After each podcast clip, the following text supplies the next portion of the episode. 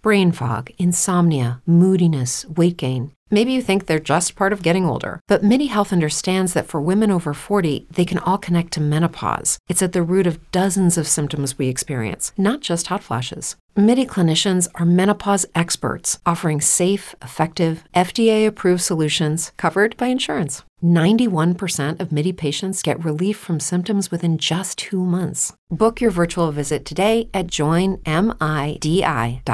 Come fare un impianto domotico passo dopo passo. Di questo parleremo in questa nuova puntata di Elettricista felice, idee, novità, cazzeggio per trasformare un comune elettricista in un elettricista felice a cura di Alessandro Vari. Eccomi qui, ciao elettricisti, sono Alessandro Bari e vi do il benvenuto in questa nuova puntata di Elettricista Felice. Oggi parleremo di domotica ed è la prima di una serie di puntate dove entreremo sempre più nello specifico di questo argomento. Ascoltiamo quindi la lunga live che è già stata apprezzata in anticipo su YouTube. Esperto del giorno. Allora, cominciamo col dire che io di domotica non ne so una gran fava. Questa è la prima, una grande infarinatura del mondo della domotica, questo schema a blocchi di come arrivare dal, da zero al vendere in maniera perfetta eh, un impianto domotico. Prima di iniziare voglio ovviamente ringraziare chi mi permette di portare avanti questo bel progetto che è Elettricista Felice e lo faccio presentandovi una bella lista questi sono i finanziatori, quelle grandissime persone che hanno deciso di andare su elettricistafelice.it slash fai la differenza e sono Alessandra Formaggio della Rigel.biz, Massimo Bonucchi del ClassicDevicesClub.it, Stefano Salvoni di Webkarma.it, Marco Biancardi di iLock.com, Enrico Sentino di Smart Bini Catania, Mattia Gaiani di FMElectric.it, Daniele Bonalumi di GIE, il giornale dell'installatore elettrico, elettricoplus.it, Alessio Piamonti, il professionista elettrico.it. E a proposito di Alessio Piamonti, indovinate come mai ho chiamato l'esperto di oggi? Perché quel rompiballe di Alessio Piamonti mi ha telefonato qualcosa come un miliardo di volte al giorno dicendo chiamalo, chiamalo, chiamalo, chiamalo, chiamalo, chiamalo, chiamalo, chiamalo, chiamalo, chiamalo, chiamalo, chiamalo, chiamalo. E allora ce l'abbiamo qua. Non poniamo altro tempo in mezzo, l'ospite, l'esperto del giorno, il grandissimo Alessio Vannozzi. Ciao Alessio, per chi non ti conosce, chi sei e cosa fai? Ciao Alessandro, buongiorno, ciao a tutti. Allora, io sono un ingegnere elettronico, eh, ho uno studio di progettazione che si chiama Omega Progettazione in cui mi occupo di eh, progettazione, consulenza e formazione in ambito di sistemi integrati o chiamati domotici e in più sono il um, presidente e cofondatore della startup ITED SRL e quindi mi occupo un po' di questo settore da circa, di, circa dieci anni tra una cosa e l'altra, insomma. Tra l'altro saluto Alessio Piamonti che stamattina mi ha mandato un messaggio in cui ci hanno scambiato nome e cognome all'interno di un articolo e quindi compare il mio bel faccione invece che la sua faccia all'interno di un articolo. Ecco, sotto il suo nome e cognome. Esatto, esatto. Per la par condicio quindi ho pareggiato i conti. allora, di che cosa parliamo oggi? Come iniziamo? Allora, oggi parliamo di eh, domotica e non a caso la puntata si chiama Passo Passo perché eh, in realtà eh, durante i tuoi podcast e le tue puntate ci sono tante cose che, di cui oggi magari riprenderò piccoli argomenti perché in realtà per proporre e per eh, arrivare a fare un impianto domotico, di là di avere delle conoscenze tecniche, bisogna anche essere bravi, tra virgolette, nel, nel proporlo e nel, tra virgolette, venderlo quindi bisogna anche essere un po', eh, un po come fatto in, in, alcune puntate, bravi nel proprio marketing, nella propria proposta e strategia di business. Quindi ehm, non è soltanto un discorso di conoscere tecnicamente un impianto domotico, ma eh, come vedremo serve anche un po' di, eh, di creare un po' di empatia con il cliente, di creare un po' di strategia nell'arrivare a proporlo e soprattutto conoscere a chi, sta, eh, cioè capire a chi si sta andando a proporlo perché tutti i clienti sono uguali, non tutte le tipologie di impianti domotici mh, risultano essere uguali o comunque potrebbero andare bene per tutti, quindi è un mondo talmente vasto che però bisogna anche saper spezzare a seconda di chi, di chi abbiamo davanti. Quindi ecco, mi piacerebbe appunto affrontare tutti questi, questi temi, diciamo. prendiamo ogni tema, ogni problemino singolo e ci facciamo una puntata. Sì, diciamo che oggi sarà un po' un'introduzione a quello che spero sarà un percorso in cui affronteremo le varie fasi per realizzare un impianto domotico, quindi dalla parte della proposta, al preventivo, le scelte tecniche, l'installazione e la progettazione, il, diciamo, la successiva eh, fase di quella che sta tanto simpatica, simpatica agli elettricisti di programmazione eh, dell'impianto e poi anche alla chiusura perché come, come, come, è emerso anche in alcune puntate che ho sentito con, eh, che avete fatto con Donato Ottamonelli eh, sul marketing, la cosa bella di un impianto domotico, differentemente purtroppo da un impianto elettrico fino ad oggi, è che se l'elettricista è bravo non finisce con la chiusura dell'impianto, cioè si può creare un rapporto di manutenzione, di gestione dell'impianto che dura nel tempo e che di conseguenza ti porta anche ulteriore business nel futuro, no? eh, quindi è importante anche quella fase lì perché eh, è un impianto che proprio per sua natura può crescere nel tempo e può essere eh, evoluto nel tempo. Quindi se, se, teniamo il rapporto con il cliente, ci teniamo anche quell'evoluzione e quel possibile, eh, quella possibile manutenzione dell'impianto. Ovviamente non è lo stesso business che hai all'inizio, però ti porta degli, eh, degli introiti anche quella parte lì. Beh, diciamo che la vita del cliente eh, ti offre, eh, cioè questa continuità ti offre un guadagno sempre maggiore perché i clienti saranno sempre maggiori man mano, cioè se, se anziché farli abbandonarli e quindi diventa un, un numero che si azzera, ma esatto. ogni cliente che tu eh, nuovo che incontri ti porta qualcosa nel futuro, cioè più va avanti vuol dire che più sarà in crescita tua, questi tuoi introiti nella manutenzione. Esatto, esatto. E se sei bravo ad organizzarti, se sei bravo ad organizzarti, possono diventare molto molto interessanti. Non solo, ma un po' ci sta aiutando l'evoluzione tecnologica perché sta eh, portando a chi ha fatto impianti 5 o 6 anni fa a richiedere, anche se banalmente piccole aggiunte, però delle aggiunte. Basti pensare ai recenti, alla recente esplosione degli assistenti vocali, no? Ormai tutti vogliono Google Home, Echo, Echo Dot in casa, però eh, va implementato. Non è che l'impianto magari era già pronto o comunque era già, era già attiva questa funzionalità, quindi quella va implementata. E poi l'altra cosa positiva è che siccome viviamo ancora in un mondo del, che spesso si basa sul passaparola, sì. fare bene un impianto e farlo, fare un cliente felice fino alla fine probabilmente ti porterà a ulteriori impianti perché quel cliente sarà il tuo miglior spot pubblicitario eh, nei dintorni o comunque nei propri contatti e nelle proprie referenze. Quindi eh, saper gestire bene un impianto ti, te ne può portare in cascata degli altri, ecco, insomma, per capirsi. Certo. Ma come in tutte le cose.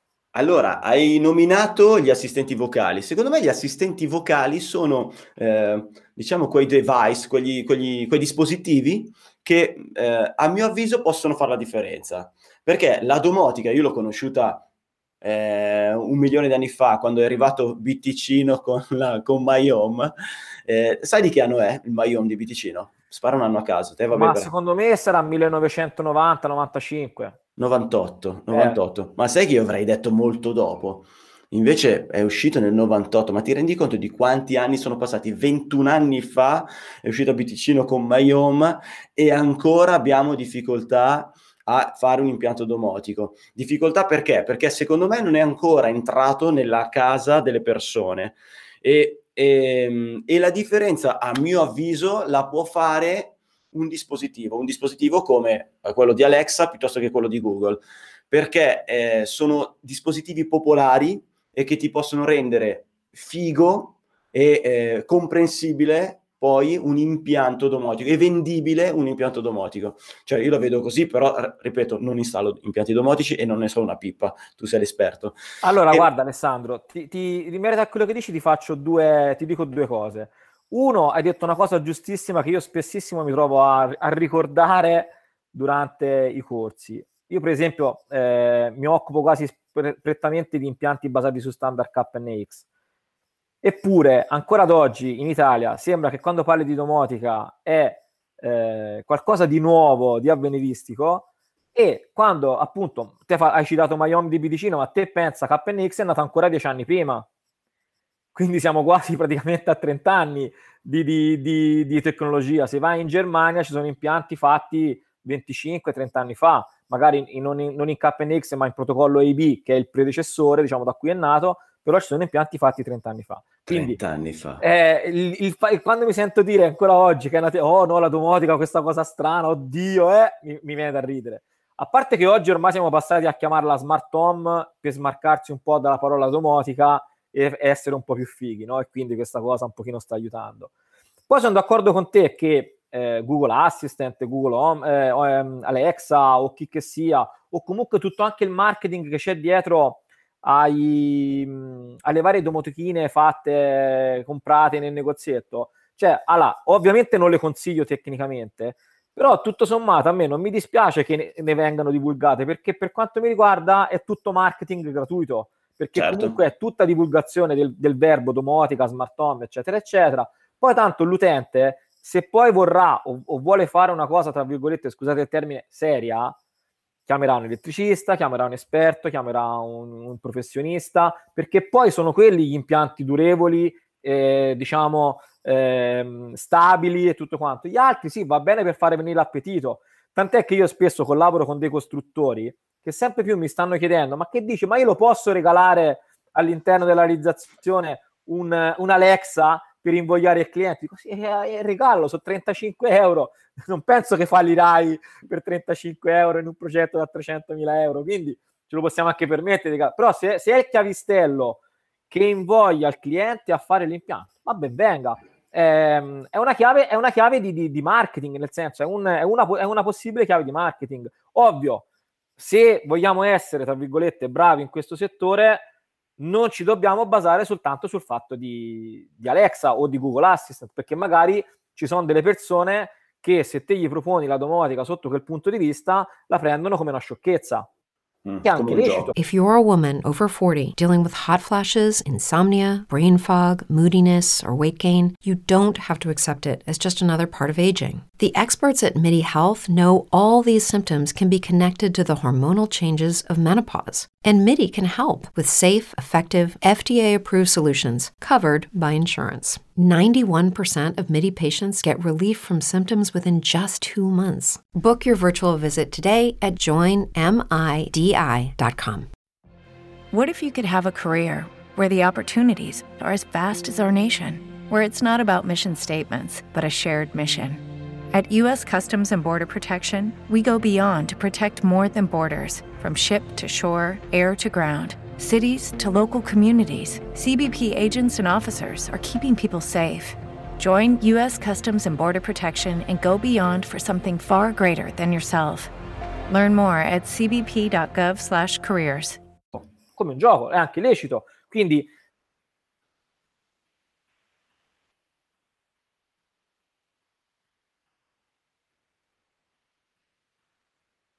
e che non è fare con un cliente o con un possibile cliente la prima volta di un impianto domotico, sarebbe capire chi abbiamo davanti, cioè capire quali sono possibili, le possibili eh, necessità e o eh, chiavi di accesso di quel cliente o di quei clienti, perché le prime cose su cui devo andare a battere sono quelle cose lì, nel senso devo andare prima di tutto a coprire quelle necessità e quelle esigenze. Se la domotica è una soluzione per coprirle, benissimo, poi magari da quelle esigenze escono fuori dei, delle necessità latenti che magari il cliente nemmeno, nemmeno pensava di avere oppure su cui non aveva pensato. Allora lì posso andare a proporre funzionalità aggiuntive, eccetera, eccetera. Però capisco bene che non è semplice essere quasi uno psicologo e capire chi si ha davanti. Però è la cosa fondamentale perché se io vado a propormi sempre nella stessa maniera, indipendentemente da chi ho davanti, rischio che delle volte mi vada bene e delle volte mi vada male. Ti faccio un esempio rapido. Io delle volte, uno un giorno mi sono trovato nella stessa giornata a proporre un sistema domotico a due clienti diversi. Uno voleva eh, la, t- la, TV in tutte le stanze, voleva la TV nel bagno, l'audio video, le luci, che, le luci dimmerate, colorate, eccetera, e quindi aveva un'idea della domotica di un certo tipo. Il pomeriggio mi sono trovato a parlare con un eh, professionista che stava ristrutturando casa, che era molto attento all'energia, alle fonti rinnovabili, al risparmio energetico, eccetera, e voleva un sistema domotico che gli gestisse in maniera intelligente lo scambio di, di generazione tra una caldaia a, a pellet e una pompa di calore. C'era da fare tutti dei ragionamenti su temperatura ambiente, esterna, eccetera.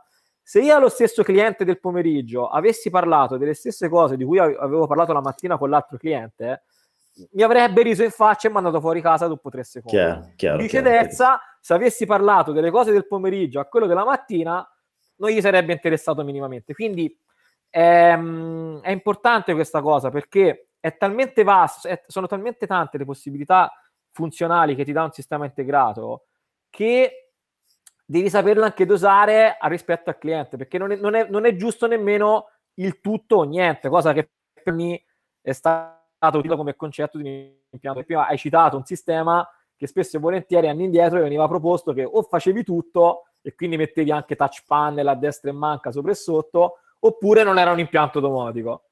Eh, non è vero. Cioè, nel senso, va capito se l'utente ha quella percezione, se era quello che voleva quello, anche perché sono cose che poi fanno lievitare il preventivo. Chiaro, chiaro. E quindi eh, è che è un altro problema storico degli impianti domotici in Italia, perché c'è sempre stata la, l'idea che un impianto domotico fosse esclusivamente o per uh, applicazioni tipo ville, eh, eccetera, o comunque fosse un sistema particolarmente esclusivamente costoso e che quindi solo poche persone si potevano, si potevano permettere. Ovvio che se io passo da proporti un impianto con dei deviatori eh, e accendere due luci e metterti 3 o 4 spine di corrente a fare di tutto e di più, metterti touch panel a destra e manca, probabilmente il, il prezzo è particolarmente diverso, ma va capito se quello era quello che volevi o magari bastava integrare il riscaldamento con le luci e eri già contento del tuo sistema domotico, insomma, ecco, va un po'... Questa cosa è una, è, una, è una, cosa importante, sembra banale, ma invece è una cosa che non è stata quasi mai fatta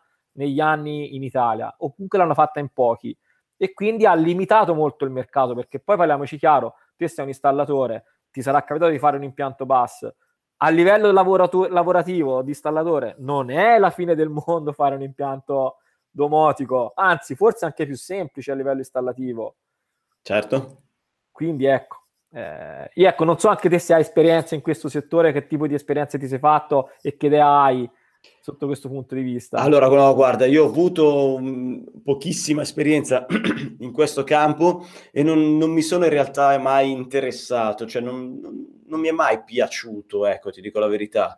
Eh, io sono uno di quelli che ama le piccole riparazioni, cioè... Mm-hmm la Shura Maria che è in crisi mistica perché non gli funziona la presa, è rimasta senza corrente oppure ha un, i piccoli problemi. Io amo le persone che mi chiamano con i piccoli problemi. Io arrivo col mantello da supereroe e va, arrivo in casa tua e sistemo il piccolo problema e me ne vado con il petto gonfio eh, del supereroe onesto. Esco dalla porta con la signora che ti ringrazia. Queste cose qua, a me piacciono queste cose qua. Beh, calcola che non è che con un impianto domotico questa cosa cambierebbe. Probabilmente cambierebbe che invece di arrivare lì tra virgolette, con cacciavite, forbice, eccetera, arrivi con un PC o con un tablet e se la signora Maria non gli funziona più una luce oppure c'è qualcosa che voleva cambiare, te ti metti accanto a lei nel divano con un caffè che ti ha offerto e gli, e gli, e gli sistemi l'impianto. Quindi certo. in realtà è anche, anche questa cosa, ripeto, eh, ovvio deve cambiare il mestiere anche dell'elettricista sotto questo punto di vista. Eh, io, bene o male, sono L'elettricista che... deve diventare smart. Eh sì, ormai la, parola smart la infiliamo, la infiliamo un po' da tutte le parti, quindi sì, deve diventare smart, però in realtà è vero, nel senso che ora io spero di non offendere nessuno, anzi dammi, dammi tu, dimmi tu se posso essere molto diretto. Ma certo, molto, ci mancherebbe. Cioè, io, bene o male, ormai ho circa dieci anni di esperienza di, di formazione, soprattutto con, i, con gli elettricisti, ma anche con i professionisti. E parliamoci chiaro, il vero problema della diffusione della domotica in Italia, probabilmente, oltre a altre cose che ti ho già detto, è che fondamentalmente se io prendo 100 elettricisti e anche, anche dei professionisti, perché non è che siamo meglio noi, eh, eh, e li metto in una stanza e gli dico che il loro lavoro si baserà da quel giorno in poi invece che su cose più manuali, eh, come, come, come, comunque continueranno ad esserci, ma si baseranno anche sull'uso, per esempio, di PC, software, eh, pro, programmi CAD, eccetera, eccetera probabilmente un buon 90%, per non dire di più, esce, si alza e va via. Perché già, che ne so, eh, come dice bene sempre adesso, bisogna fare un piccolo progettino eh, di un impianto elettrico anche piccolino e magari fare un piccolo CAD o uno schema unifilario su un software di progettazione, lo fanno in, veramente in pochi. Quindi, siccome a maggior ragione un impianto domotico prevede per forza di cose, al di là della progettazione e dell'installazione, una fase di commissioning, di programmazione che si basa su dei software, probabilmente al di là del protocollo e dello standard, si basa comunque su un PC o su una app, su qualcosa. Eh, bisogna avere un po' di, insomma, non farsi venire l'orticaria magari a mettere le mani su, su una tastiera o su un tablet. E questa cosa invece delle volte io l'ho riscontrato è uno dei veri problemi, dove spesso ci si nasconde dietro altre cose, ma in realtà il vero problema è che c'è tanta forza lavoro che ha difficoltà a l'idea di mettersi davanti a un PC e fare delle cose sul PC. Ma diciamo che, diciamo che questa cosa eh, eh, non credo che questo sì, no, beh, in parte sicuramente limita la diffusione della domotica, però non vedo questo come il problema della diffusione della domotica, perché al limite questo potrebbe essere un vantaggio per tutti gli altri che invece si avvicinano, sono già avvezzi all'installazione di domotica, perché sappiamo bene che prima inizi una cosa, eh, meno concorrenti hai, anche e quindi eh, hai decisamente un vantaggio di margine e un vantaggio eh, nelle tue offerte eh, e nelle tue proposte. Secondo me la base di, di, del problema domotico è il saper ascoltare il cliente e saper proporre l'impianto. Quindi al di là del numero di eh, professionisti che poi lo, lo eseguono, che comunque ce ne sono a sufficienza per servire tutta Italia, secondo me, eh, il primo step è proprio quello che dicevi prima, cioè comunicare quando io parlo col cliente, devo riuscire a, fa- a passargli il concetto, se è il suo caso ovviamente, eh, di convenienza nell'esecuzione di un impianto domotico, cioè l'impianto domotico come soluzione dei suoi mali. E a questo sicuramente eh, ci arriveremo nelle puntate perché ne parlerai anche tu par- entriamo nello specifico del mondo marketing. E tra l'altro okay. saluto il già citato da te Donato Attomanelli il nostro che ho, che ho nominato di, male mi scuso. Il nostro esperto di, di marketing. Eh, saluto anche il plurinominato Alessio Piamonti del gruppo Il Professionista Elettrico. Eh, è il gruppo Facebook secondo me è il luogo migliore dove un installatore può eh, formarsi dal punto di vista normativo o può confrontarsi dal punto di vista normativo oggi? Guarda, io faccio un plauso ad entrambi perché entrambi hanno aperto due eh, gruppi e due progetti estremamente interessanti, quindi sia il lato del marketing che il lato del tenersi costantemente informati. Alessio lo sai meglio di me, è un, un drago delle normative, quindi è veramente micidiale, oltre ad essere un professionista eccellente. Quindi hanno aperto entrambi progetto, due progetti molto, molto, molto, molto interessanti e che vanno a coprire quello che giustamente ci dice, cioè nel senso è vero, eh, io non volevo dire che era l'unico problema il discorso dell'installatore non smart, anzi, però è anche quello insieme Chiaro. a quello del marketing, così come un'altra cosa che per esempio è, e poi parliamo più, più specificatamente del marketing, che in realtà ci, ne fa parte, quando uno propone un sistema domotico, anzi in Italia in Italia in realtà anche all'estero. Fondamentalmente in realtà quello che manca veramente eh, è anche una figura specifica, cioè tu sei un elettricista, eh, poi c'è il termotecnico, il termoidraulico, poi c'è la, spesso c'è l'allarmista, poi c'è eh, quello della e così via. Il problema è che uno che deve arrivare a fare una proposta di impianto domotico o qualcuno che si vuole proporre e occupare di sistemi domotici eh, sia a livello res- residenziale che non residenziale, deve avere delle competenze trasversali, perché io magari lo propongo il sistema, però poi mi devo andare a interfacciare con il termotecnico, con l'allarmista, eccetera, eccetera. Quando mi ci interfaccio, eh, bisogna che io abbia un po' di cognizione di causa di quello che è anche il loro mondo, perché altrimenti rischio che o acquisisco banalmente delle informazioni senza dire niente e poi in realtà sono... Every day we rise, challenging ourselves to work for what we believe in. At U.S. Border Patrol, protecting our borders is more than a job, it's a calling. Agents answer the call, working together to keep our country and communities safe. If you're ready for a new mission, join U.S. Border Patrol and go beyond. Learn more at cbp.gov/careers. le informazioni che non mi servono per andare a fare l'integrazione. Eh? Sì.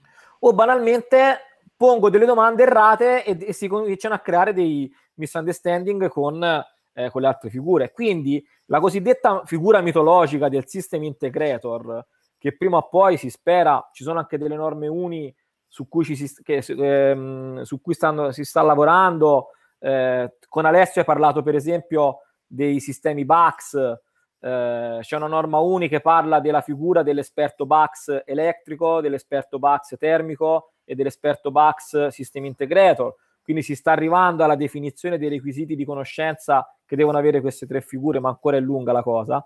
Però è, è fondamentale questa cosa perché se io mi metto in te- faccio un esempio, ieri ero su una villetta in cui c'è da fare illuminazione, termoregolazione eh, e movimentazione da apparelle, ma se io non ho cognizione di causa di cosa è un sistema di termoregolazione e come, un, un, come funziona un pannello radiante piuttosto che un fan coil, eccetera, non posso arrivare a fare una corretta programmazione o comunque rischio di non fare le domande giuste al termotecnico per quello che serve a me. Quindi ecco perché parlo di, anche di, di figure professionali un pochino più avanzate, perché purtroppo è fondamentale questa cosa, anche in fase di proposta, perché visto che ora parliamo de- della fase di marketing, quando io per dare quello che te dici, il, far capire al cliente qual è il plus, il motivo per cui dovrebbe fare un impianto domotico piuttosto che continuare a fare un impianto tradizionale, è se io riesco a, a fargli capire i vantaggi di avere più sistemi che normalmente sono separati, no? perché normalmente l'impianto elettrico è una cosa,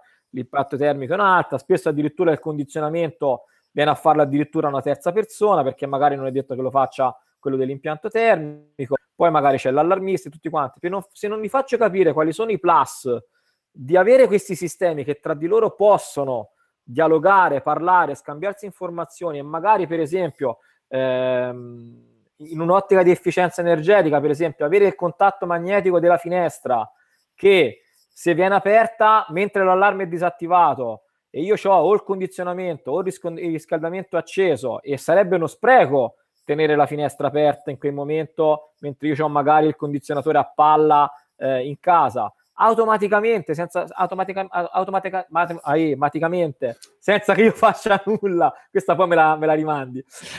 Che io faccia nulla. Cambia oppure mette stand by o mette, cambia il set point del, del condizionatore o del riscaldamento. E mi fa momentaneamente risparmiare perché comunque eh, finché io non chiudo quella finestra non ha senso che il sistema continui a funzionare e questa cosa magari mi capita spesso. Mi porta dei piccoli vantaggi economici ma me li porta nel tempo. Eh, la stessa cosa che normalmente è l'effetto diciamo il classico effetto crea l'effetto wow sul cliente. I classici pulsanti scenario eh, da ingresso e uscita casa che con un pulsante solo mi permette di o chiudere tutte le luci, chiudere tutte le tapparelle, spegnere il riscaldamento invece che fare il giro della casa. Io delle volte eh, ho mio cognato che ha una casa su due, eh, due livelli e mezzo, diciamo, e tutte le volte che ci vediamo mi fa accidente a me quando non ho fatto l'impianto domotico, che invece di farmi giro tutte quante le finestre e di tutti i piani, accendere spegnere le luci e chiudere le, le, persiane, premevo con un pulsante e faceva da solo. Quindi sono piccole cose. Certo, c'è una cosa importante da dire, soprattutto quando si parla di, siccome parliamoci chiaro, il cliente spesso e volentieri, come quando fai un preventivo, no? la prima cosa che va a vedere è l'ultima riga. No? Quanto mi costa? Ok, ok. Quindi a, quella, a quel quanto mi costa devo, devi dargli spesso e volentieri delle motivazioni per, diciamo, ehm, dire guarda, spendi questo, ma risparmierai, recupererai, no? È successo negli anni del fotovoltaico, no? Che la gente ha fatto impianti fotovoltaici da 20.000 euro perché con gli incentivi, una cosa e un'altra, aveva un payback di 5-6 anni. Ovviamente questa non può essere una promessa al cliente con un impianto domotico, ovvero con un impianto domotico si risparmia e ci sono normative che lo dimostrano, ma non deve essere l'unica scusa, tra virgolette, per fare l'impianto domotico, deve essere una delle scuse deve essere l'efficienza energetica e il risparmio energetico, e ok, ma deve essere anche il comfort, perché un sistema integrato spesso e volentieri ti porta a vivere la casa in maniera, in maniera più confortevole. Noi ormai non so per quale motivo accettiamo che in macchina ci sia tecnologia ovunque.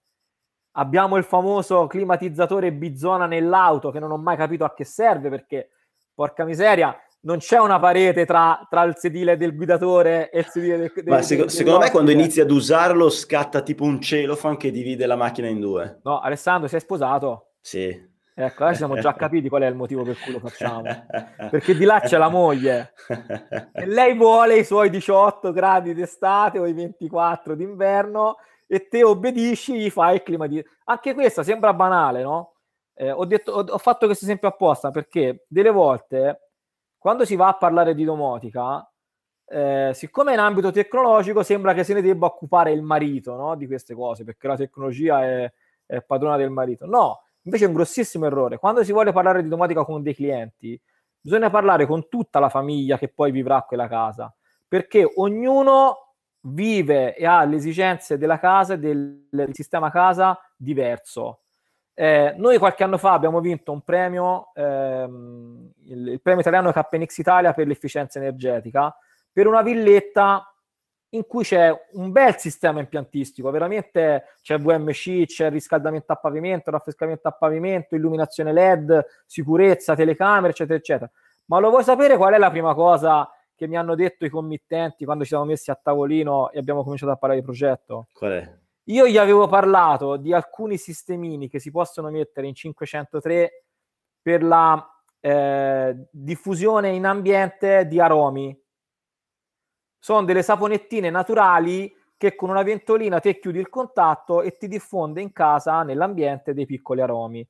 Per capirsi, quello che normalmente oggi facciamo prendendo gli aspiratori o comunque gli erogatori di profumo da esterni che mettiamo su spina. Sì. Io gliene avevo parlato anni prima durante un corso a questi ragazzi. La mi hanno chiesto in questa casa, pur sapendo che poi saremmo andati a parlare di 60-70 mila euro di impianti, la prima cosa che mi hanno chiesto è: Oh, ma però lo, nell'impianto me le metti, vero, gli erogatori del profumo? Cioè, quella per loro era l'esigenza. Se io gli avessi detto di no, probabilmente non avrei fatto l'impianto. Cioè, capito? Ci sono delle piccole cose che per alcuni sono delle esigenze e alcuni no, che però delle volte fanno la differenza. Cioè, bisogna andare a capire, e questa cosa si fa dialogando con il cliente, è fondamentale l'atto di dialogo con il cliente, andando a capire quali potrebbero essere quelle piccole esigenze, quelle piccole necessità. Che ne so, faccio un esempio. Eh, genitori che sono particolarmente ansiosi perché, perché magari hanno, bamb- hanno, hanno o avranno un bambino e sono particolarmente ansiosi sul fatto che il bambino gattonando possa andare a mettere delle mani su delle prese il fatto di potergli mettere a disposizione un comando che attraverso un relè di un attuatore gli disabilita le, le prese della stanza del bambino e che il bambino, mentre gattonerà quel giorno, non toccherà le spine e poi quando sarà grande gli riprogrammi quel pulsante per fare qualcos'altro, magari una funzione più complessa, senza toccare nulla a livello di impianto, magari è la scusa per cui quel genitore vuole un sistema integrato per comandare le prese. Eh, eh, ripeto, le cose note si sanno, luci, tapparelle, termoregolazione, eccetera, ma in realtà questi macro argomenti nascondono tante piccole funzionalità che vanno scoperte e costruite addosso al cliente. Io uno dei motivi per cui faccio questi sistemi, ehm, come ti dicevamo prima della puntata, sono anch'io come te una persona un po' particolare perché ho, delle, ho avuto delle passioni pur essendo ingegnere particolare, sono stato DJ, eccetera, eccetera. A me mi, sempre, mi piace il concetto di poter, come dicevi un po' te della signora delle piccole cose, mi piace il concetto di poter offrire un servizio che sia ad hoc sul cliente e un sistema domotico mi permette di costruire un sistema impiantistico che sia fatto su misura su quella che è l'esigenza economica, funzionale e di comfort del cliente. Questa cosa però ci vuole più tempo, ovvio, parliamoci chiaro, anche la fase di di dialogo che ti ho detto, di, di, di ascolto del cliente, non è come fare un impianto delle volte tradizionali in cui magari incontriamo il cliente e che per esperienza stiamo lì un quarto d'ora, gli chiediamo giusto tre o quattro cose e poi andiamo via e facciamo un preventivo. Qui per arrivare a un preventivo bisogna studiare di più il cliente, passarci un po' più di tempo a parlare e non solo, il preventivo stesso probabilmente necessiterà di un, maggior, un maggior tempo dedicato perché se io ho da accontentare delle esigenze funzionali, ma come te sai bene anche di prezzo spesso e volentieri, bisogna che vada a studiare una soluzione che non solo sia funzionalmente ad hoc, ma anche costruire una soluzione economica e di prodotto che vada incontro alle esigenze economiche del cliente, perché poi parliamoci chiaro, il problema più grosso è quello, possiamo fare tanti discorsi, ma se il preventivo, eh, il cliente si aspettava 10.000 euro e il preventivo è di 30.000 euro, puoi aver fatto le proposte tecniche più belle del mondo, ma il cliente ti dirà di no. Chiaro. E qui eh, è importante la conoscenza anche del mondo, te- del, dell'offerta tecnica del, del, dell'installatore o del professionista, perché il mondo della domotica è stato sempre abbastanza ampio ed ora è ancora più ampio, viste le evoluzioni che ha. Eh, possiamo dire che questa cosa, cioè la chiacchierata col cliente, capire le sue esigenze e fare un'offerta mirata, calzata precisamente sul cliente, è il primo step del passaggio fare, come fare domotica passo passo?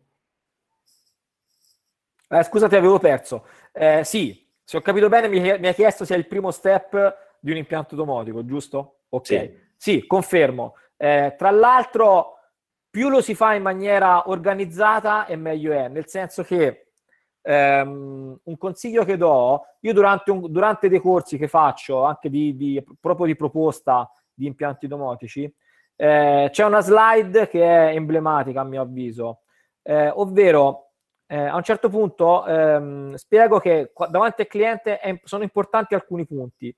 Innanzitutto è chiedere, siccome spesso e volentieri abbiamo dei clienti che potrebbero essere anche titubanti a parlarci, bene o male, se io chiedo, eh, lui magari risponde, quindi l'importante è fare domande e domande giuste. La seconda cosa fondamentale è, dopo aver fatto la domanda, magari ricordarsi di ascoltare. no, no, perché sai, delle volte uno fa delle domande tanto per, poi magari non ascolta. Quindi la seconda cosa è ascoltare. Cosa intendo per ascoltare? Ascoltare intendo dire che non solo ascoltare cosa dice il cliente, ma riuscire a, a percepire di quelle cose che dice quali sono in realtà quelle che interessano a me. Cioè, potresti trovare il cliente molto sintetico che ti dice, ti dà una risposta molto sintetica in tre parole e quindi te ti basi su quelle punte e basta, al massimo fai un'altra domanda. Ma potresti trovare anche il cliente logorroico che dà una domanda, ci sta un quarto d'ora, magari di tutto quel quarto d'ora di risposta non è che tutto si traduce in informazioni per te utili, quindi devi essere bravo a capire quale, quale informazione all'interno di quella risposta per te sono utili per fare altre domande o per capire e, ti, e magari te le appunti, quindi fai una specie di scheda, o quali sono i, i concetti che per te sono importanti poi per andare a fare la proposta. E appunto la terza cosa è capire, cioè capire da quello che ti sta dicendo il cliente cosa è importante per te e quali sono le informazioni importanti per te per poi arrivare a costruire la proposta. Questa cosa è fondamentale, ripeto, poi uno che lo faccia magari tramite una scheda che si compila mentre, ehm, mentre fa il, il, l'incontro con il cliente o, che, o perché magari ha una buona memoria e quindi non hai problemi, te lo ricorderai per sempre. Io per esempio una cosa che delle volte ho fatto e che delle volte continuo a fare specialmente quando mi contattano dei clienti che magari non sono, tra virgolette, molto vicini a me e quindi da fare qualche settimana, eh, io mando delle schede da compilare in cui, senza nemmeno ancora parlargli di domotica, gli faccio vedere in una casa ipotetica, quindi in una, in una, casa ideale, quindi formata dai vari tipi di ambiente, dalle camere da letto, allo studio, alla cucina, al soggiorno, i bagni, terrazzo, eccetera, eccetera, gli faccio vedere, gli mando una scheda in cui ad ogni, ad ogni appartamento, eh, scusami, ad ogni ambiente, c'è un elenco di funzionalità. Ripeto, senza ancora citare il discorso domotica o non domotica. Sì, sì. A quel punto ti dico, bene, in, prima di incontrarci, comincia a dirmi e a farmi vedere ambiente per ambiente quali sono le cose che vorresti realizzare nel tuo, nella tua casa. Questo ha un doppio vantaggio. Uno, che a me mi aiuta a capire già che cosa vogliono i clienti prima ancora di incontrarli. Seconda cosa, strano ma vero, vedrai che probabilmente una volta selezionate le varie, le varie mh, etichette, le varie caselle, non dico che sarà scontato fare un impianto domotico, ma ci andiamo molto vicini. Nel senso Perché... che alcune di queste si potranno eh, sviluppare, portare avanti e risolvere come problematiche o come esigenze solo ed esclusivamente con un impianto domotico. Esatto. Quindi loro esatto. creano già prima la leva prima ancora della, della codifica ti faccio un impianto domotico, loro si autocreano la leva che ti permetterà di effettuare questo tipo esatto. di vendita. Ma non solo, sai che cosa, che cosa mi porta ad avere di vantaggio su questa cosa? Storicamente, e questo vale per tutte le cose in realtà, non soltanto per l'impianto domotico, nel momento in cui noi siamo dei clienti, se ci troviamo davanti delle persone che cercano di imporci delle decisioni, molto spesso il cliente si mette di traverso. Sì. Cioè, vuole, vuole, vuole avere, tra virgolette, giustamente, lui il potere di decidere che cosa vuole. Se si trova davanti qualcuno che sta cercando di imporgli delle cose, magari a prescindere ti dice di no, anche se è d'accordo. Magari anzi dice di no a te, poi va da un altro elettricista, sfrutta la tua proposta e gliela chiede lui, così passa dalla persona che gliel'ha chiesta lui, passa anche da esperto. Mettendo io in mano al cliente la scelta dei servizi, delle funzionalità che vuole, è lui a chiedermi, tra virgolette, un impianto domotico. Quindi questo, questa fase in cui sembra che sono io che gli impongo di fare un impianto domotico, l'ho già passata. Ma questo avviene anche già comunemente con i sistemi di cui abbiamo parlato, eh, eccetera. Cioè, nel senso, io non so se te hai un iPhone, io sono, penso, al quarto o quinto iPhone, ma non è che il povero Steve Jobs veniva a casa mia a prendermi e a portarmi all'Apple Store a comprare l'iPhone. Mi hanno fatto venire voglia di iPhone. Cioè, Chiaro. sono io che ho scelto di andare a comprarlo. Loro mi hanno messo sul piatto l'offerta e questo vale per tutto. È come, è come per la macchina, no? Io ho passato un anno prima di comprare un'auto, ma ho avuto per un anno il, eh, la, la, brochure della macchina eh, sopra il comodino dove tutte le sere facevo allora se metto questo spendo 25, se metto quest'altro optional 27. Poi mi facevo due conti, alla fine ho preso la macchina full optional perché mi ero talmente impallato che ma la volevo. Cioè, non so se mi, se, se, se, mi sono spiegato e ho fatto passare il messaggio, è che sia l'utente a scegliere, mettergli davanti il piatto delle, delle possibilità. Poi l'utente spesso e volentieri vedete che certe scelte le fa da solo, perché rispetto a quello che vuole, la soluzione tecnica magari è quella. Così come dico a tanti installatori che delle volte potrebbe anche essere superfluo parlare di domotica al cliente. Cioè, è più importante parlare di cosa gli serve. Se di soluzioni. Esatto. Okay. Se poi la soluzione tecnica tra me e te è fare un impianto bus piuttosto che fare un impianto tradizionale, il cliente, ma che gli frega? Cioè, il cliente deve avere la sua soluzione. Se poi è fatta in basso, è fatta, per esempio, nel mondo della domotica ci sono tanti che eh, io applico dei sistemi, ci sono altri che, per esempio, utilizzano i PLC come sistemi anche per la domotica. Ma per l'amor di Dio, ma se funzionano, ma va benissimo.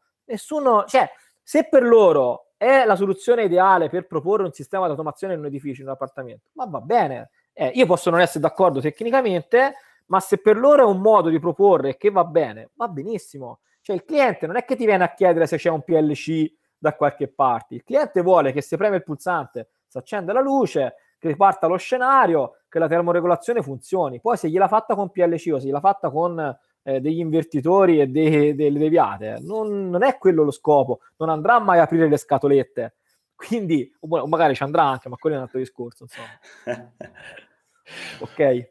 Va benissimo. E dopo questo passaggio, cioè dopo la eh, comprensione di ciò che serve al cliente e quindi la creazione dell'offerta, l'esposizione dei, eh, delle soluzioni, che cosa avviene? Ma in realtà dall'incontro del cliente c'è ancora una piccola fase che poi spesso è la parte che probabilmente tutti ovviamente odieremmo di più perché è quella che ci fa perdere un po' di tempo, ma che però è fondamentale. Eh, noi spesso parliamo, anzi, eh, parliamo ma poi non, non viene mai fatto, di progettazione o comunque di pre-progettazione. Per arrivare a fare, una volta che ho raccolto le esigenze e le istanze del cliente, eh, io per arrivare a farti un'offerta bisogna che abbia innanzitutto del materiale in mano. Tra, cosa intendo per materiale in mano? Banalmente una pianta. Mm, cioè okay. io di quella casa devo avere una pianta, magari devo capire anche che tipologia di sistemi, al di là di quello elettrico, e quindi questa cosa durante il dialogo la devo chiedere al cliente, mi devo far dire se hanno già delle idee chiare sugli altri sistemi, il riscaldamento, come sarà, il condizionamento, come sarà, oppure per esempio magari farmi dare i riferimenti delle altre persone coinvolte, in modo che magari gli, mando, gli faccio uno squillo e gli chiedo qualche, qualche informazione aggiuntiva. Eh, ovviamente non troppo dettaglio perché ancora siamo in una fase di, di offerta, però magari un'idea è importante che ce l'abbia. Eh, in realtà poi mi devo mettere su carta, tra virgolette, e anche se grossolanamente, ma devo buttare giù una specie di progetto di quell'impianto, cioè mi devo calcolare all'incirca quanti punti luce ci saranno, mi devo, dare, mi devo fare un'idea di quanti punti di comando ci saranno, mi devo fare un'idea di, di che cosa andrò a, inter, a, a, interfacciare, quindi per esempio c'è un impianto radiante? Bene, quante, eh, quante valvole dovrò andare a gestire con il mio sistema di termoregolazione? Ho dei condizionatori? Quanti? Eh, eccetera, eccetera. Su questo, ovviamente all'inizio faticherò un po' di più, poi con l'esperienza faticherò di meno, comincerò a creare un pacchetto di dispositivi aggiuntivi alla parte puramente elettrica che andranno a comporre il mio sistema. Chiaro, perché cioè, in pratica base... influisce sul numero degli attuatori, esatto, sul numero esatto. dei sensori, esatto. eh, quindi anche sui tempi di eh, programmazione. Esatto, più che, più che sui tempi, siccome anche la programmazione deve essere quantificata a livello economico, io devo sapere se devo, se devo programmare banalmente un attuatore punto e basta o ne devo programmare 50 perché magari la casa è una villa, eccetera, eccetera. E normalmente la programmazione si basa, il costo della programmazione si basa anche un po', diciamo, sull'ammontare e sulla tipologia dei dispositivi che vado a programmare. Eh, quindi sulla base di questo tiro fuori la mia lista materiale, tra virgolette, quindi sia materiale, una pseudo lista materiale elettrico che una lista di materiale ancora approssimativa domotica. Sulla base di quello aggiungo la parte di programmazione di commissioning, oppure se per esempio, che sono due cose ben distinte, se devo fare la programmazione del sistema bus o se devo fare anche la programmazione dell'interfaccia utente, perché ormai gli impianti domotici quasi sempre sono composti sia dalla parte di campo, quindi la parte di, che mi permette di gestire l'impianto localmente, ma in realtà è ormai quasi, quasi sempre scontato che l'utente voglia anche la possibilità di gestire il dispos- il, l'impianto da eh, PC, tablet, smartphone, la cosiddetta supervisione. E spesso e volentieri la parte di programmazione dell'impianto motico e la parte di supervisione sono due cose ben distinte perché sono fatte in maniera diversa, utilizzano anche dei software diversi, quindi normalmente io personalmente metto due voci ben distinte, una per la parte di programmazione dei dispositivi di campo e una per la parte della creazione dell'interfaccia utente. Una volta fatto questo, io sono pronto a presentare l'offerta al cliente. Io, ma capisco bene che magari ci voglia un po' di tempo per farlo e quindi magari non tutti saranno d'accordo, io spesso e volentieri, quando me lo posso permettere a livello di tempo, realizzo una vera e propria relazioncina di presentazione del progetto, cioè non solo ti metto lì dei numeri e ti dico guarda per fare questo ti, ti costerà X. Ok, non ma... l'elenco della spesa con le cifre esatto, e l'ultima esatto, cifra in basso. Esatto. Cerco di realizzare un documento in cui in maniera il linguaggio più umano e non tecnico ti spiego cosa pro- comprende quel sistema, cosa potrai fare con quel sistema e cerco quindi di darti per scritto, oltre ad averti detti per voce, di spiegarti quei vantaggi e quelle opportunità che quel sistema ti dà. Anche perché il cliente almeno se lo rilegge e non vede soltanto dei numeri, ma magari fa, ah vabbè, costa di più, però mi fa fare questo, mi fa fare il questo. Il discorso di prima, tu non vendi un elenco della spesa con la manodopera, ma tu vendi delle soluzioni. Esatto, esatto. E questa cosa ti pone agli occhi del cliente in maniera completamente diversa, perché te vai a risolvere dei problemi, non vai a creargliene. Quindi questa cosa è importante perché anche il tuo lavoro, anche il tuo prezzo, tra virgolette, viene percepito in maniera diversa. Sì. In maniera ovviamente estrema. È lo stesso motivo per cui noi non ci facciamo problemi ad andare da un medico e dargli 150 euro per una visita di un quarto d'ora.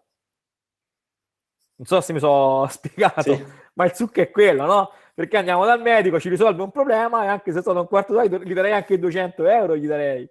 Perché mi ha risolto ovviamente un problema molto più grave, importante di salute, però mi ha risolto sì, un la problema. Perce- la percezione quindi... della soluzione viene vista decisamente in maniera è, differente. È molto diversa, no? È come quando se magari c'hai un'emergenza, tra virgolette, di un cliente, ti fa, dimmi se sbaglio, ma probabilmente ti fa meno storie sulla tua parcella quando gli risolvi un'emergenza che quando gli fai un impianto da zero.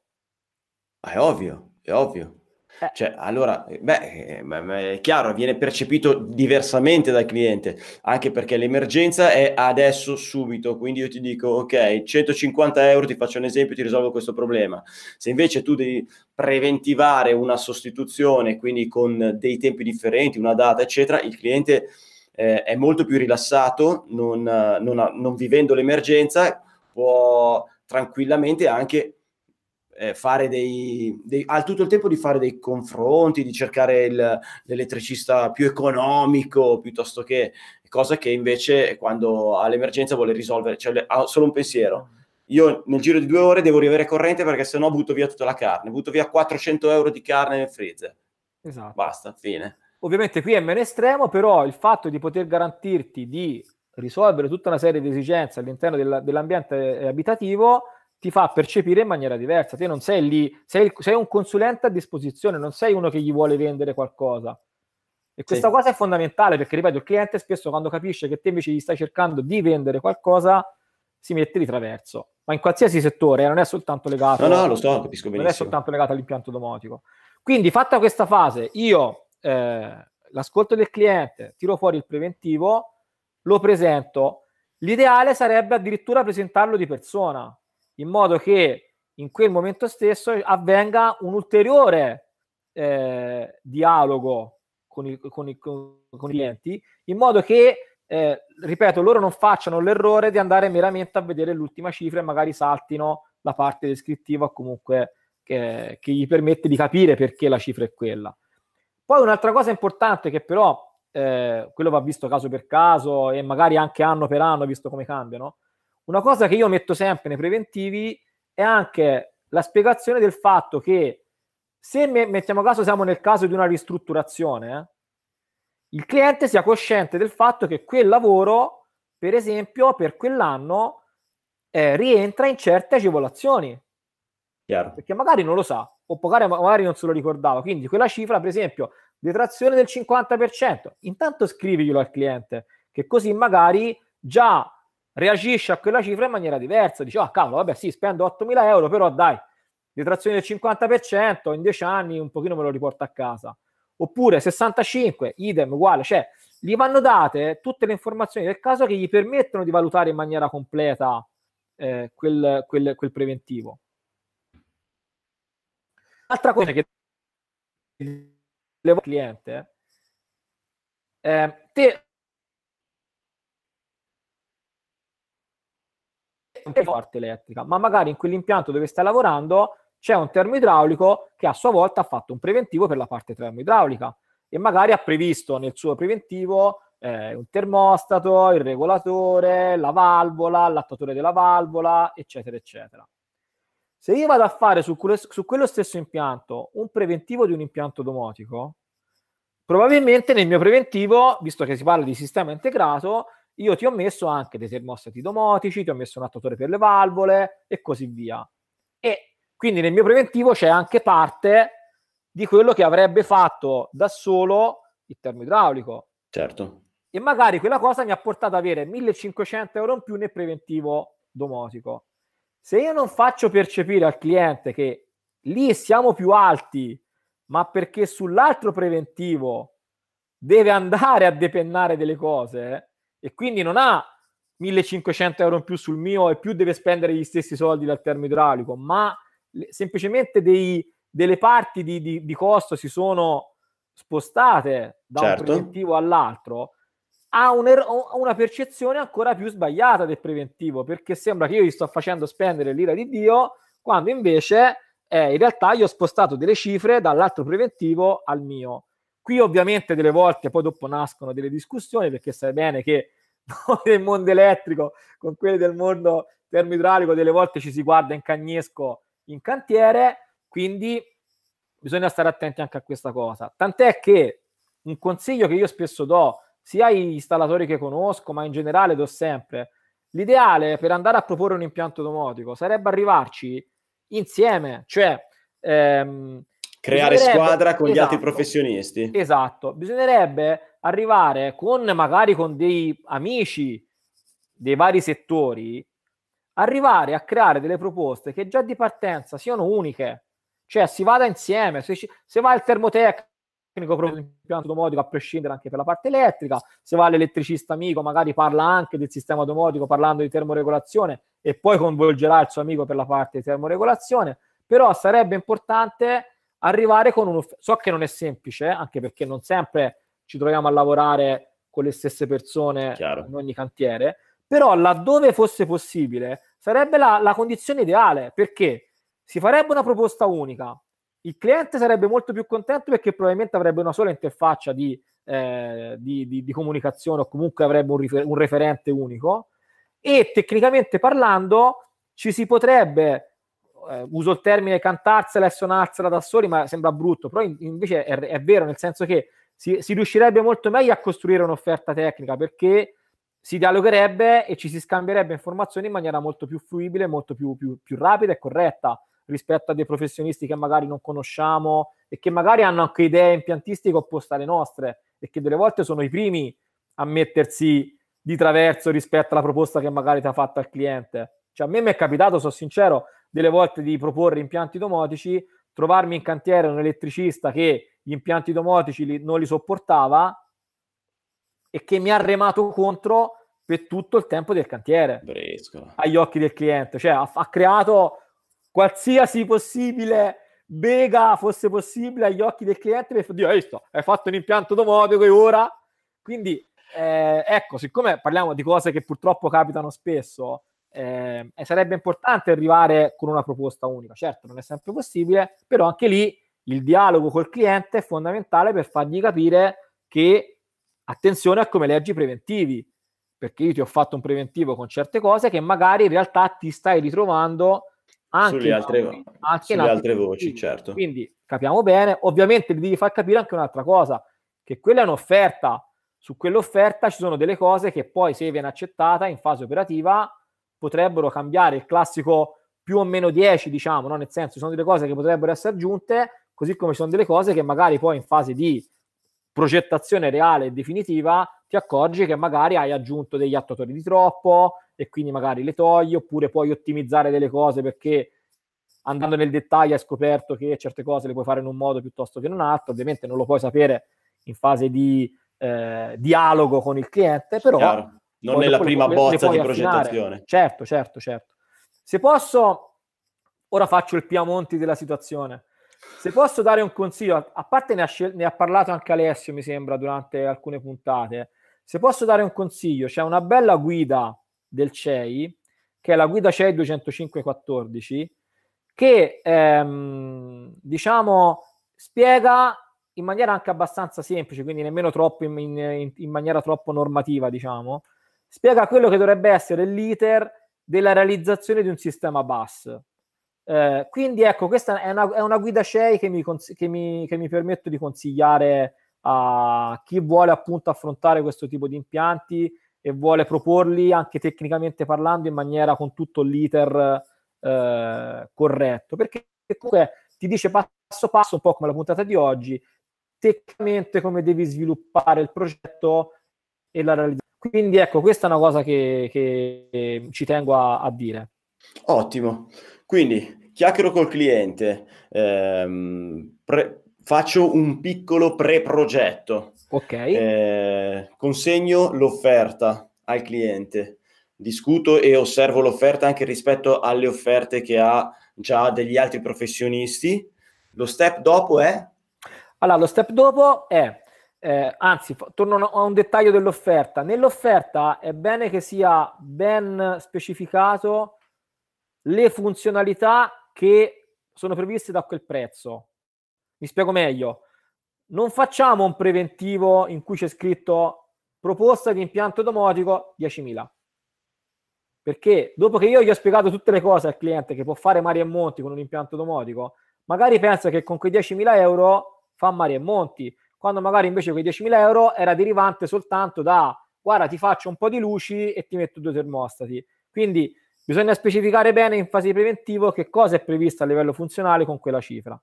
Dopodiché, se il proget- il, l'offerta viene accettata, ent- si entra in gioco nella vera e propria fase di progettazione reale, quindi si entra molto più nel dettaglio eh, della progettazione, magari si entra ancora più in dettaglio con gli altri tecnici e professionisti, quindi si acquisiscono tutte le schede tecniche dei vari prodotti non riguardanti la parte elettrica e quindi che ne so, la pompa di calore piuttosto che la caldaia, le valvole, il sistema di allarme che si deve integrare e così via. I vari sistemi che devono essere integrati, bisogna acquisire tutte le schede tecniche per due motivi. Uno per vedere se le scelte tecniche che abbiamo fatto in preprogettazione sono corrette e compatibili. Esempio banale, c'è un fan coil, bene, ho preventivato un attuatore fan coil. Se passa la progettazione, magari è fondamentale sapere se è un fan coil 010 o se è un fan coil a contatti, perché l'attuatore che dovrò scegliere per gestire quel fan coil è diverso nei due casi. Chiaro, Quindi chiaro. sono fondamentali queste cose. A quel punto progetto, ovviamente progetterò basandomi sulle normative attuali, quindi per esempio per la parte elettrica seguirò il discorso dei livelli, livello 1, livello 2, livello 3, eccetera, eccetera. Qui Alessio ne ha già parlato, ma ci tengo a fare una precisazione, per esempio, seppur si chiama livello 3 domotico, il livello 3, nessuno ci vieta di fare un livello 2 o un livello 1 con un sistema bus. Semplicemente non potrò dire livello 2 domotico, si continuerà a chiamare livello 2 o livello 1, ma posso comunque fare dei sistemi bus anche di livello 1 o di livello 2. L'errore da non fare, cosa che mi è capitata spesso, è che l'elettricista, vedendo che viene fatto un impianto domotico, poi in dichiarazione di conformità lo chiami livello 3 domotico. Perché mm. se io non ho messo i, i, punti luce o banalmente le linee, le linee ne sono di meno di quanto prevede il livello 3, eccetera, non è classificabile in livello 3. Cioè, Vabbè, è questo è, chiaro, questo è chiaro, certo. Eh, purtroppo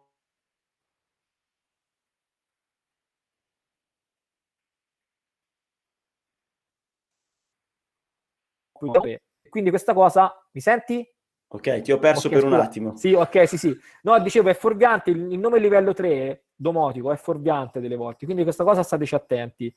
Io posso fare un impianto domotico di qualsiasi livello. Se è di livello 3, che non è soltanto perché c'è la domotica, lo chiamo di livello 3 domotico, ma se è di livello 1, è di livello 1, stop, però magari è comunque un impianto domotico. Quindi progetto, realizzo tutte quante le varie documentazioni di progetto, quindi il planimetrico, l'unifilare. Io, io in questo momento sto parlando da progettista, ma in realtà la stessa cosa dovrebbe valere anche per un elettricista, quindi mi preparo la documentazione di progetto.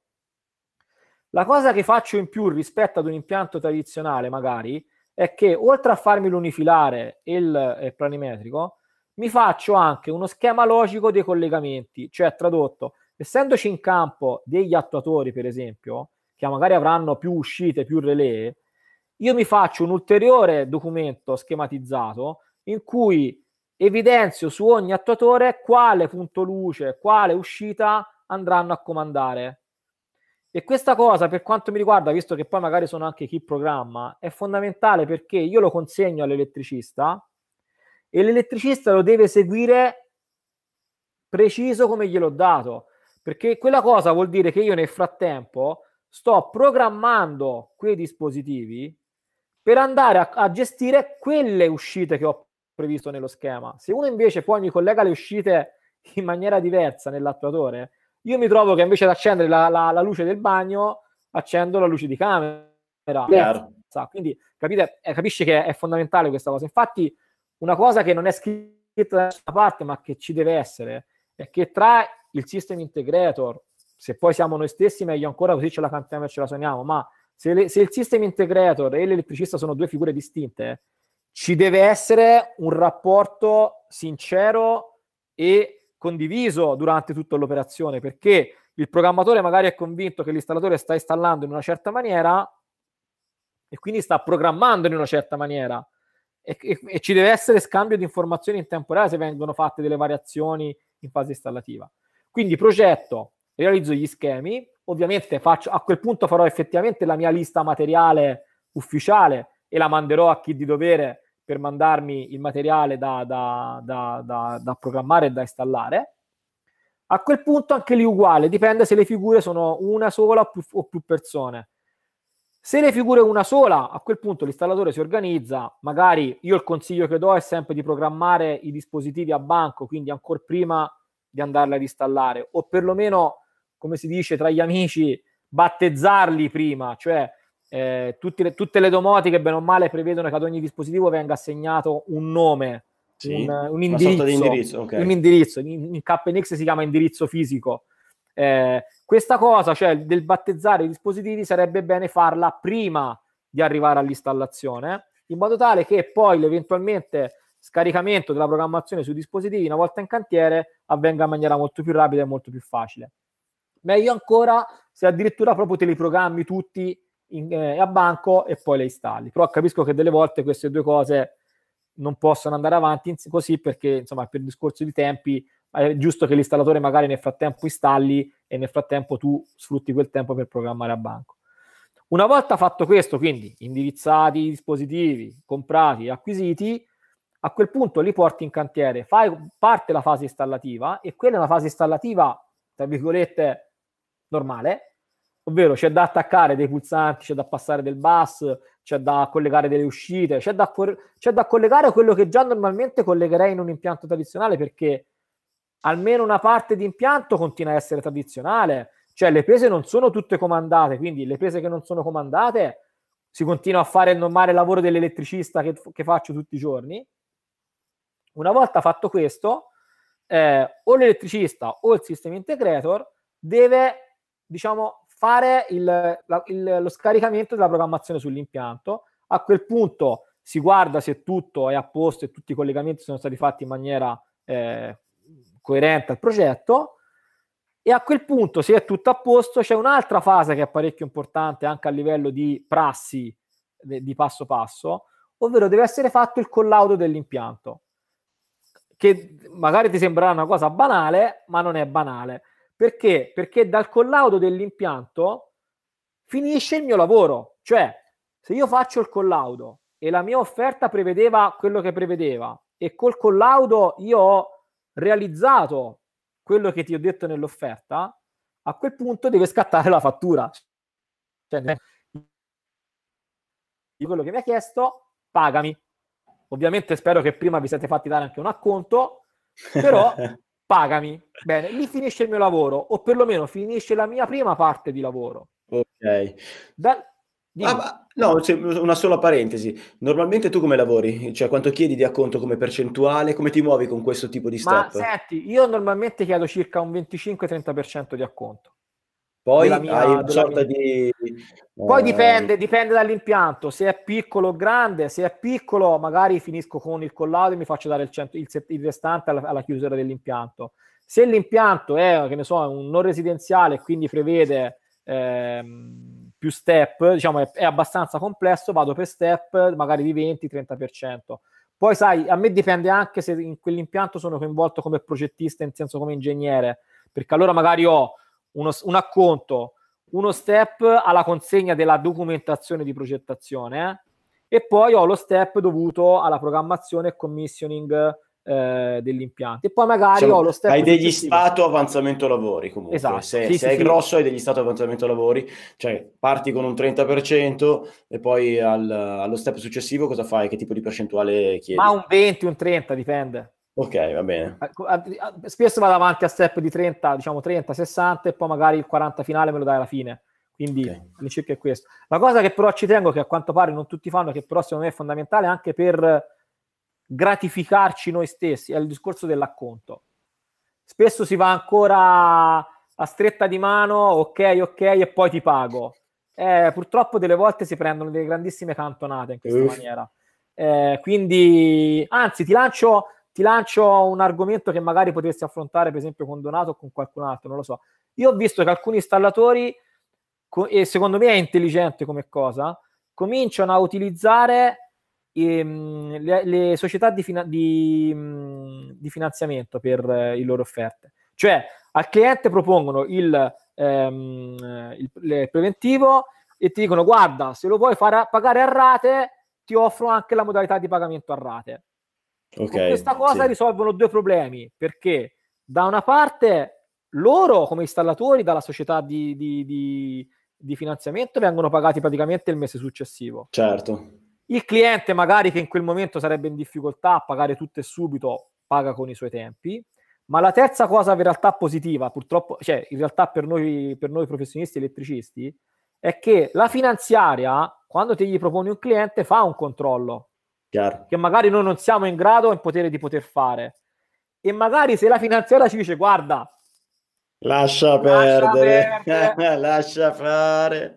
questo non ce l'hai i soldi, lascia stare. Magari ti evita di prendere un lavoro di cui eri felicissimo che poi alla fine ti si ritorce contro perché sarà un buco nell'acqua grosso come una casa e quindi magari ti metterà in, in grosse difficoltà e purtroppo mh, spero non ti sia mai capitato ma io ho diversi colleghi elett- amici elettricisti che si sono trovati in situazioni di buchi da 30, 40, 50 mila euro mai visti. Quindi capisci che non si parla di 100 euro. Saputo magari prima gli, gli avrebbe permesso di evitare certe, certe commesse o certi clienti. Quindi questa cosa ecco la lancio come argomento magari ci sarà chi la svilupperà in maniera più esaustiva però secondo me non è male come idea il vantaggio Eh, che non hai detto è che in ogni caso al- alla vendita e alla firma di questo contratto, di questo finanziamento, il debito non è più tuo.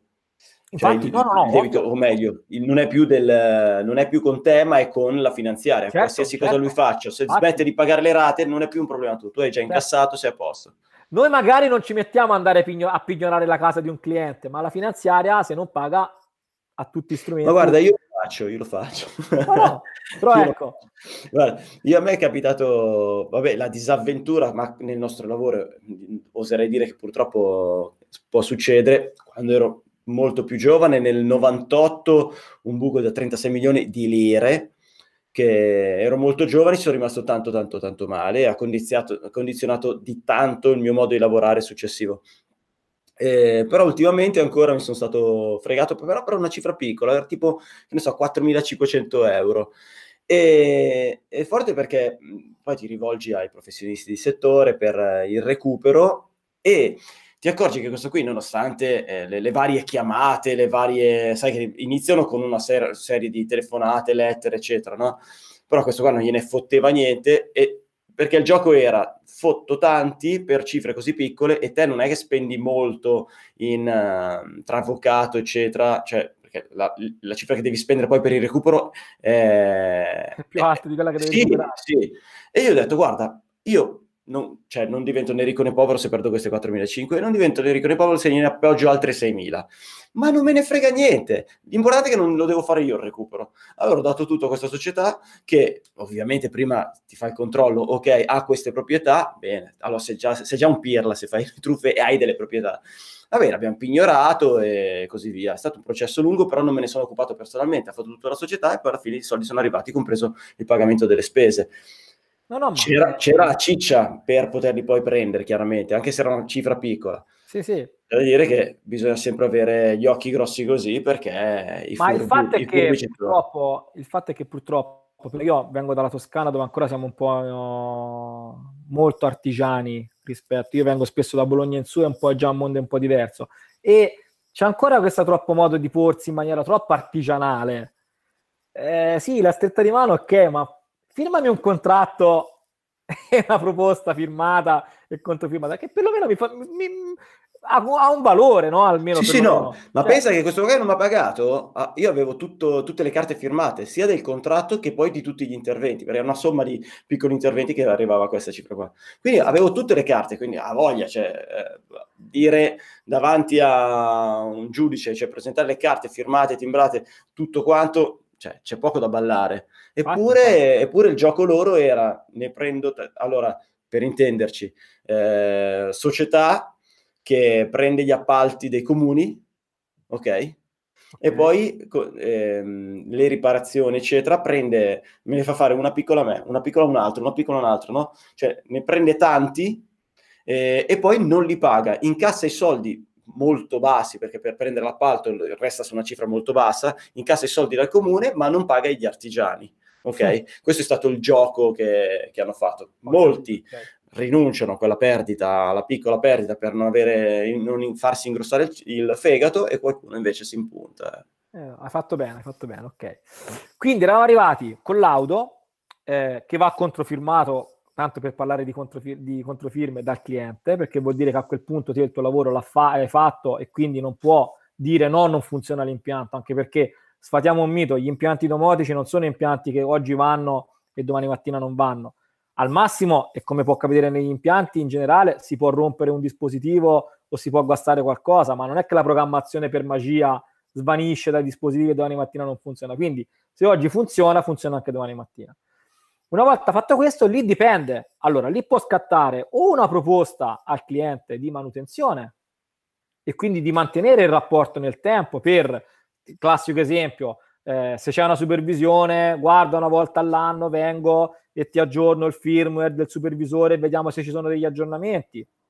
Oppure, eh, eh, guarda, io durante l'anno potrei aver bisogno di fare delle variazioni all'impianto e vorrei chiamarti ad un prezzo, ad una cifra pattuita. Quindi lì posso creare una mia offerta di manutenzione di, ra- di continuo di rapporto con il cliente, oppure perché magari il cliente o non mi ha soddisfatto a me, oppure magari non è rimasto soddisfatto lui, oppure perché il tipo di lavoro per, lo- per location, eccetera, mi è scomodo anche da gestire nel tempo, il rapporto si chiude lì, L'importante è che siano rimasti, tra virgolette, tutti contenti, quindi il cliente abbia pagato e il cliente sia rimasto comunque soddisfatto di quello che ho fatto.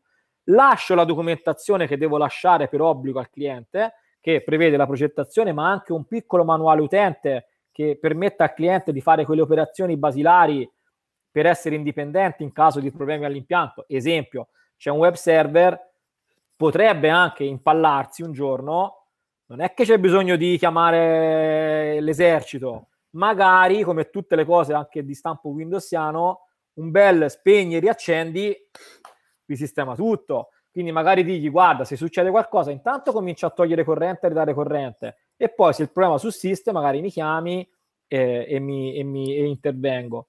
Eh, per, quelle... per, capire il range, scusami, eh, di che si parla quando tu fai un contratto con un'uscita allo stato attuale, oggi, eh, il range di, di costi di, un, di, una manutenzione, di che cosa parliamo? Allora, in realtà, allora, in realtà ehm, allora, se parli con me, quindi allora, io faccio, se faccio, per me manutenzioni sono soltanto manutenzioni a livello di programmazione.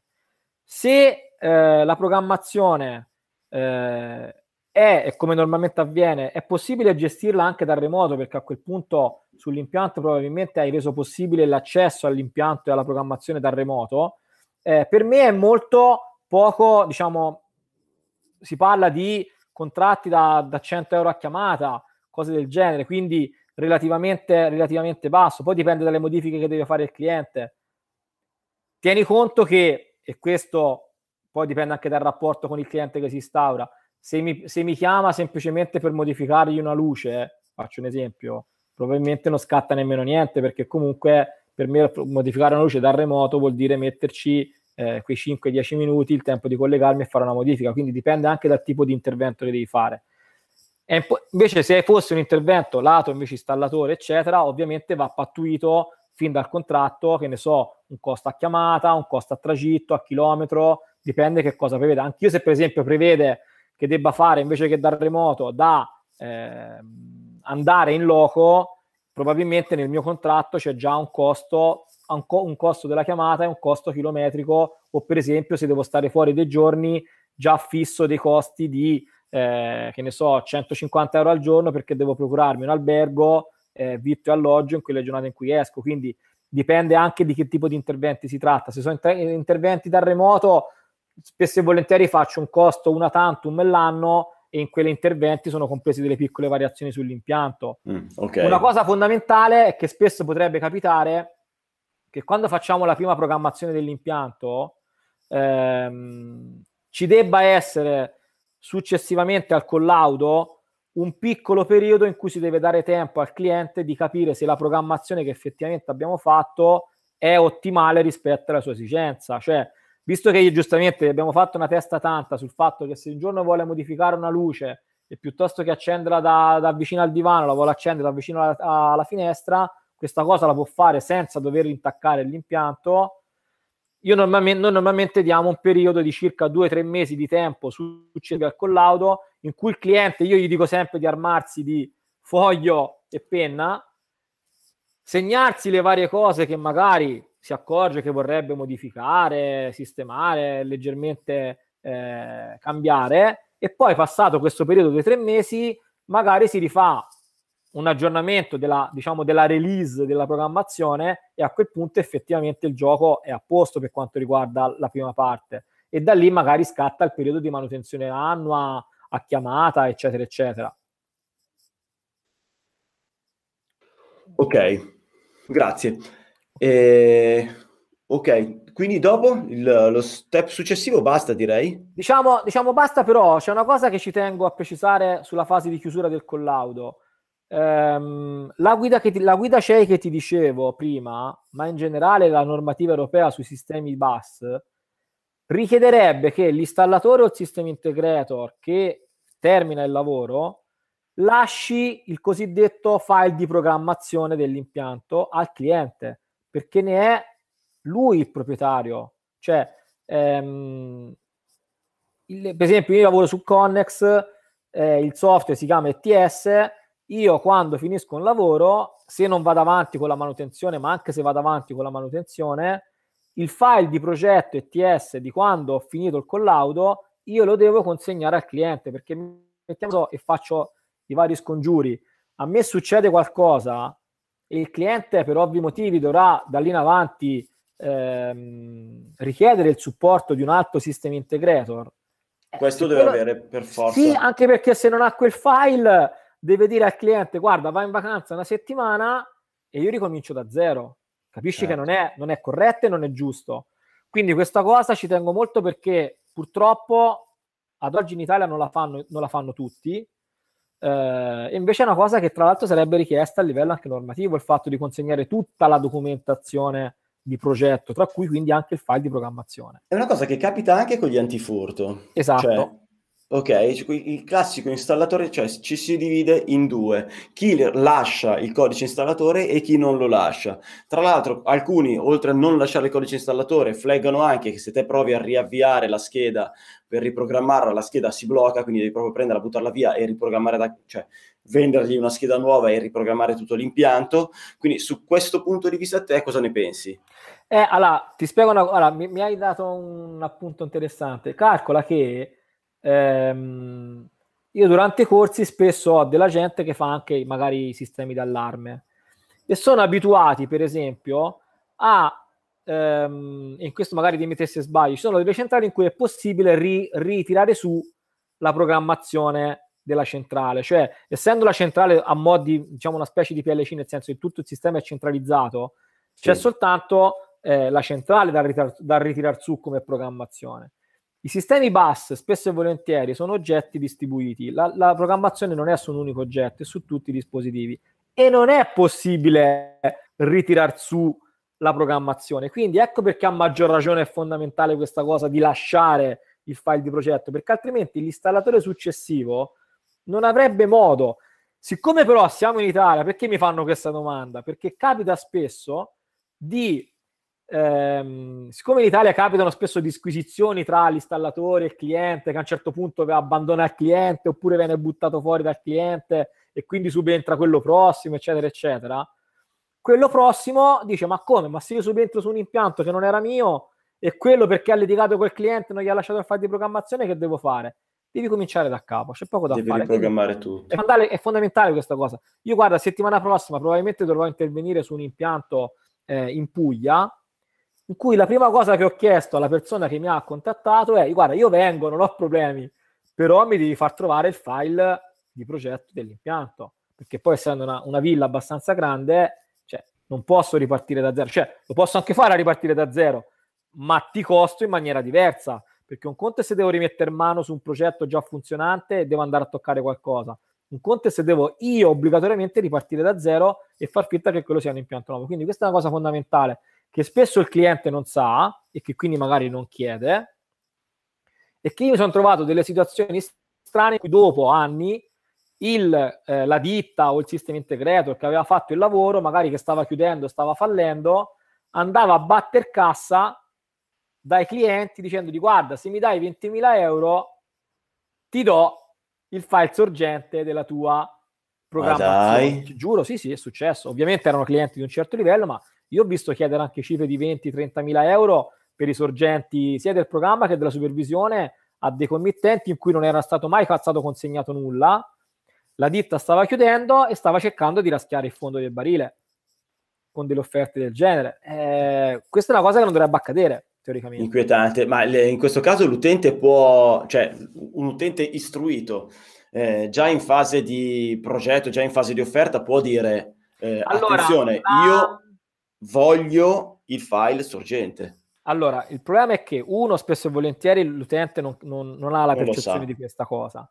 La guida CEI che ti ho detto prima purtroppo lascia una finestrella aperta per i furbetti perché dice se in fase di offerta è stato specificato che verrà consegnato il file di progetto, mm. è obbligatorio lasciare il file di progetto, altrimenti non si sa. In realtà, ovviamente, ripeto, poi qui scatta un po' anche il buonsenso e la professionalità di ogni persona. Io personalmente ad oggi quando è andato tutto liscio con il committente, ma non avevo nessun motivo a non lasciarglielo il file di progetto.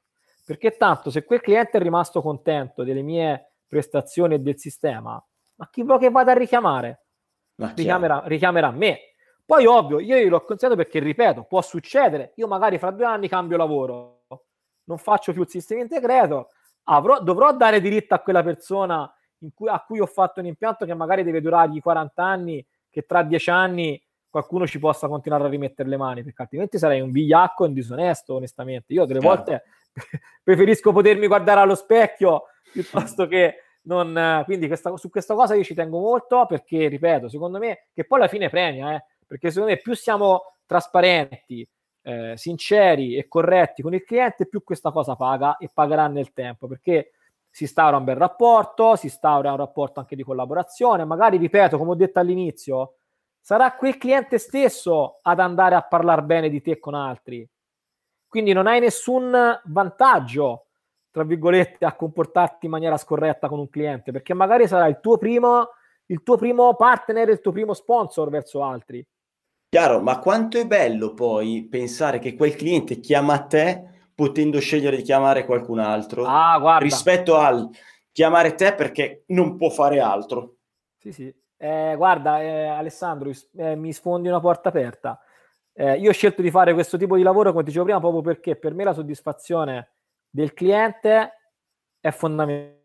Hai per caso un consiglio inutile del giorno? Il consiglio inutile del giorno. Allora, il consiglio inutile del giorno, in realtà ne abbiamo già parlato, ma è quello di parlare con il cliente perché secondo ah, me okay. no, pensavo cosa... alla guida pensavo, no. pensavo citassi no, ancora no, la guida no, la guida no perché quello lo lascio nominare ad Alessio se no altrimenti no anche perché no a parte eh, la, quello è un consiglio tecnico comunque è per tutti però veramente il consiglio che do a tutti gli elettricisti che vogliono eh, lavorare in questo settore è di imparare a parlare di più con il cliente anzi con i clienti perché come ho detto bisogna parlare con tutti gli interlocutori non solo con il marito solo con la moglie eccetera eccetera ma bisogna capire chi, ci, chi si ha davanti e parlare con loro e capire bene che cosa vogliono, perché la cosa più bella è andare poi a risolvere, come ho detto, dei problemi e dare delle soluzioni.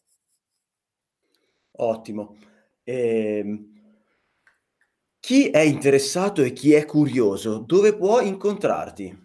Allora, a me, eh, a parte su, su, tutti i vari social, quindi da Facebook, LinkedIn, Twitter, eccetera, potete cercare o Alessio Vannuzzi o Omega Progettazioni che è il mio studio di, di progettazione, ma ci tengo anche, se mi dai il permesso, a parlare anche, magari da, se, per chi è magari già con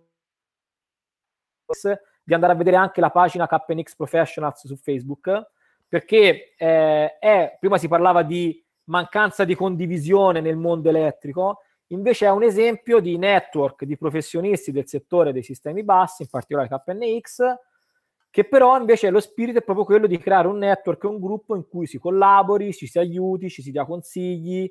Per esempio, prima si parlava di contratto, a, ad aprile presenteremo una bozza di contratto tipo uguale per tutti i KNS Professional con cui presentarsi in maniera molto più professionale. Abbiamo, abbiamo chiesto il supporto di un avvocato che ci ha aiutato a redigere il contratto con tutti i vari articoli, quindi che ci tuteli anche agli occhi del cliente, ma che tuteli anche il cliente nei nostri confronti.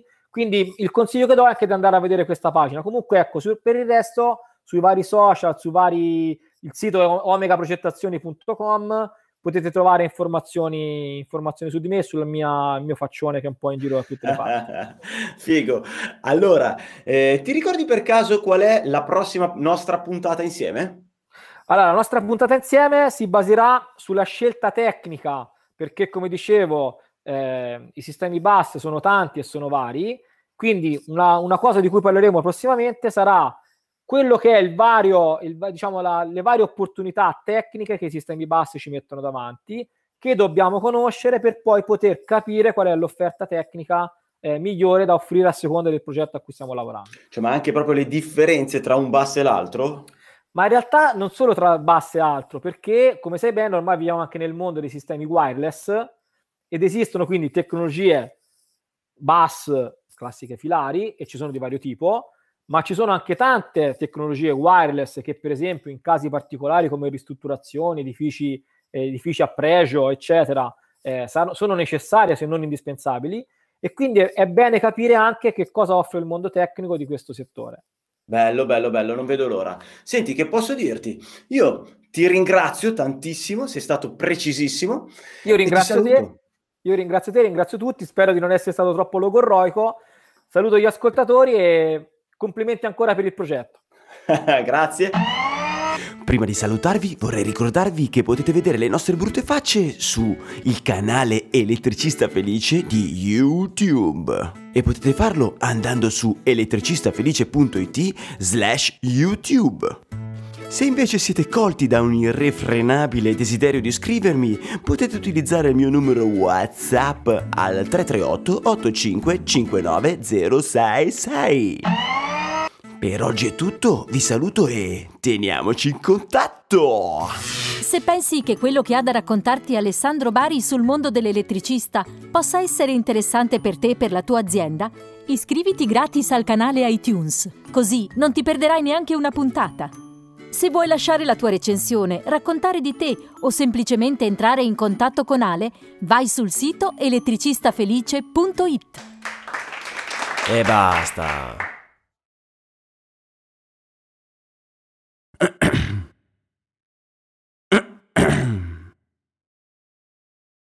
Oltre alle puttanate sul nostro smartphone, memorizziamo il numero 112 in modo tale che se capita una sfiga e un nostro collega o un nostro familiare, noi possiamo recuperare il numero facilmente perché avremo il cervello in pappa in quel momento. Se vi trovate in Lombardia potete utilizzare la app 112 Where Are You. Pochi secondi sono sufficienti a salvarne la vita. Se ti è piaciuta la puntata, manda il link ad un collega. Ga, ga, ga, ga, ga, ga. Altrimenti inchiuda!